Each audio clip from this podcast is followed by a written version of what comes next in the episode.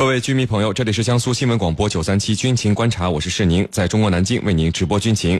本节目呢由江苏新闻广播和扬子晚报为您联合打造。如果你想参与我们今天军情观察的话题讨论呢，可以通过添加江苏新闻广播的微信公众号，在下方的收听互动选项里点击微博 Live 来和我们进行互动。那今天的军情观察之谈兵论战，您将会听到国防部召开七月例行记者会，这次记者会。有哪些值得我们关注的焦点话题呢？此外，我们还将和您关注解放军空军大批防空导弹乘坐万吨民船出海，到达指定位置后进驻即能作战。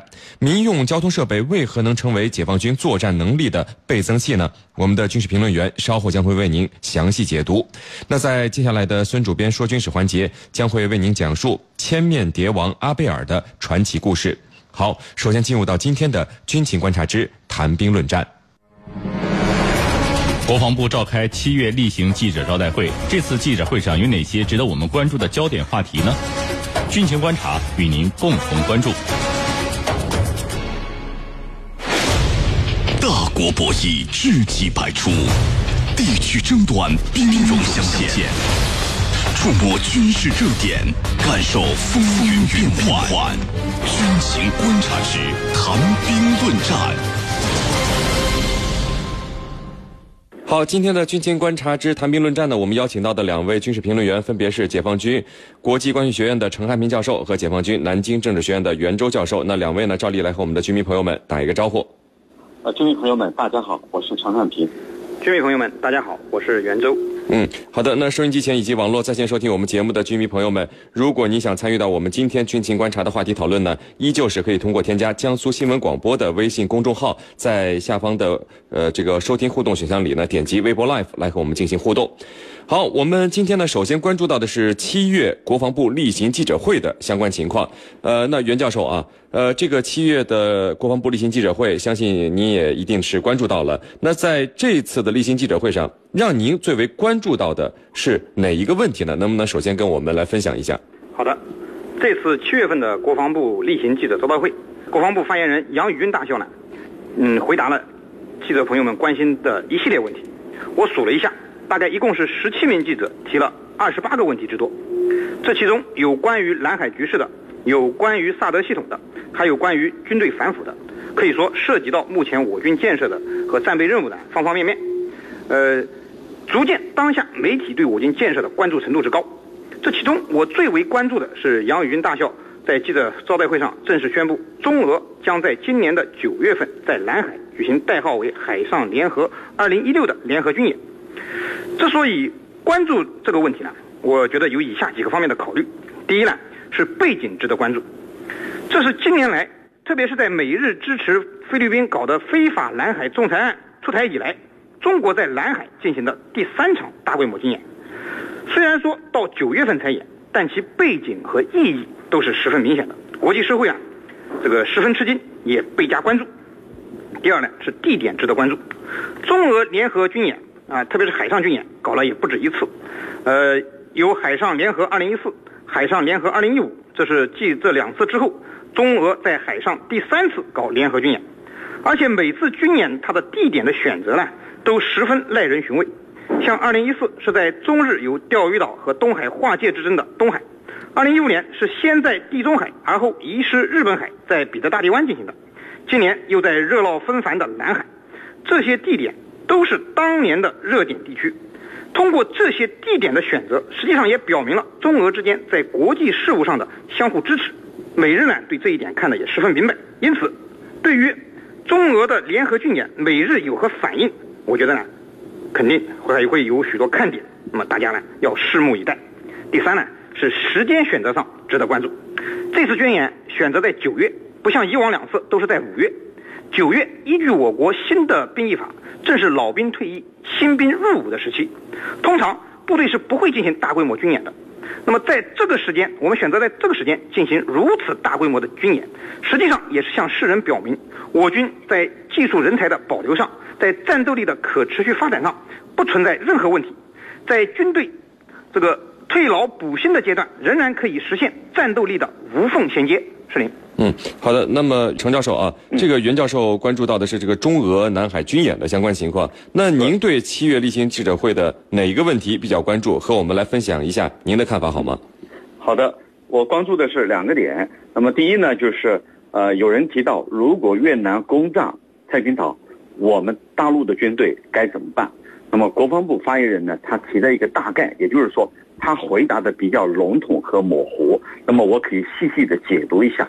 其实呢，越南军队早就视太平岛为眼中钉，因为太平岛呢，在越南所非法占据的这些岛屿中，如同一个蝎子嵌入嵌入其中，所以呢，越南呢一心想把太平岛纳纳入他的这个范围之内，所以他制定了很多的这个对策，啊，企图呢拿下太平岛。那么我可以告诉军迷朋友，如果越南真的敢迈出这一步，我们解放军绝对不会袖手旁观，肯定会采取行动，一举击退越南军队的入侵，共同和台湾军队呢共同来维护我们的主权，那么中华民族的主权，那这一点是非常肯定的，这是我所关注的第一个点。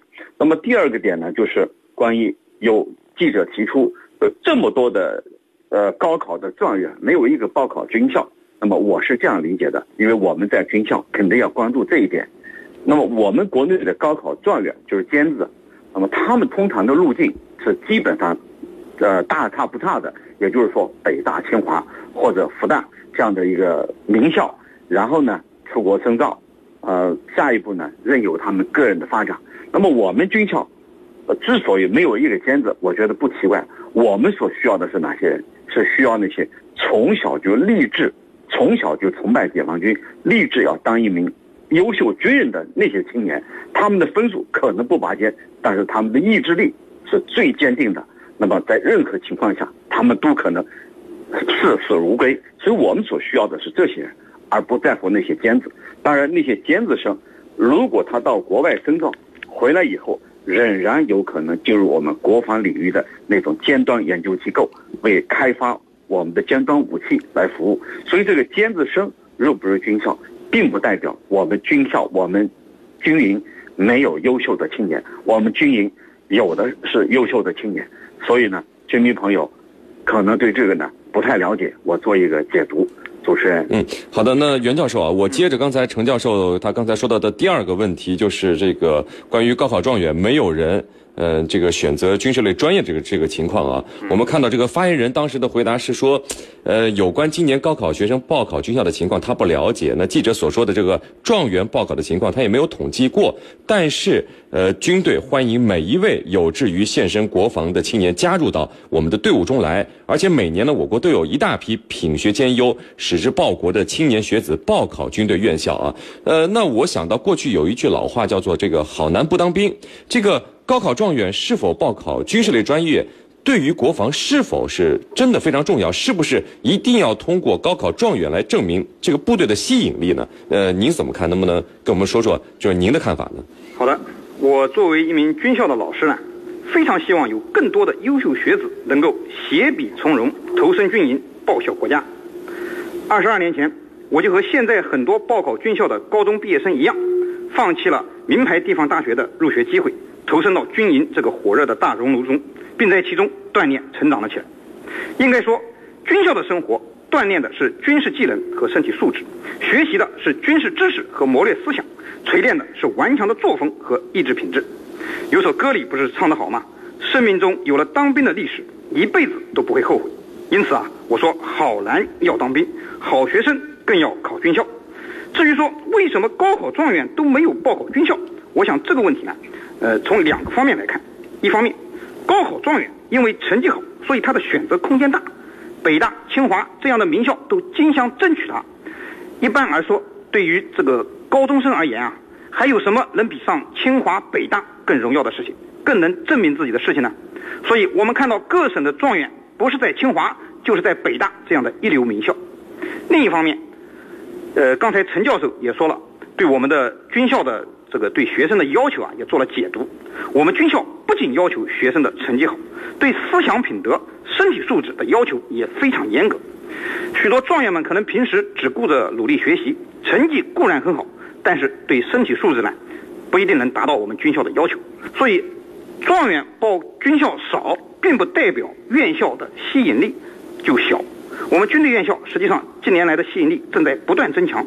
呃，近年来很多地方都出现了军校热的情况，军校的这个录取分数线也呈现出芝麻开花节节高的态势。是您。嗯，好的。那我们来看到网友的消息啊，呃，有网友说，你们节目里之前聊到的这个南海岛礁部署武器装备也好，中断反导能力也好，国防部新闻发言人对这些问题的回答都是无需过度解读，无需通过宣传报道先进人物这种方式来委婉表达我们坚决反对的立场。那你们是不是过度解读了？呃，陈教授，那对于网友的这个提问，请您来回答一下。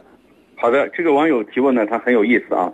其实对于任任何一一项军事行动，包括军事部署、军事人物的宣传，那么肯定会引起媒体的这个报道和许多人的关注，因为他的时机、他的动机，那必然要有一种联想。那么至于说我们是这样的分析是不是过度解读，我觉得不是，因为我们是。就事论事的进行了分析，分析其中的奥妙，分析其中的玄机。那么我们没有和其他事情进行相联系。如果我们硬性的和其他事情相挂钩联系，不仅呢显得牵强附会，而且呢显得呢就是过度的解读了。那么任何事情，套用我们有句老话来说，就是只可意会，不可言传。很多事情我们在心里明白就可以了。包括我们在南海的军事部署，那么到底针对谁？其实我们心里非常清楚。如果我们非要说出来，说这就是针对美国的，这就是针对美国航母在我们南海的挑衅，那么我们这样说出来的话，我觉得就失去它的内在的意义。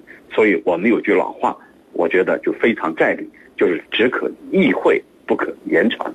主持人。好的，那各位不要走开，接下来呢是半点广告时间。在简短的半点广告之后呢，我们将和两位军事评论员一起来和大家聊到今天军情观察之谈兵论战的另一个话题。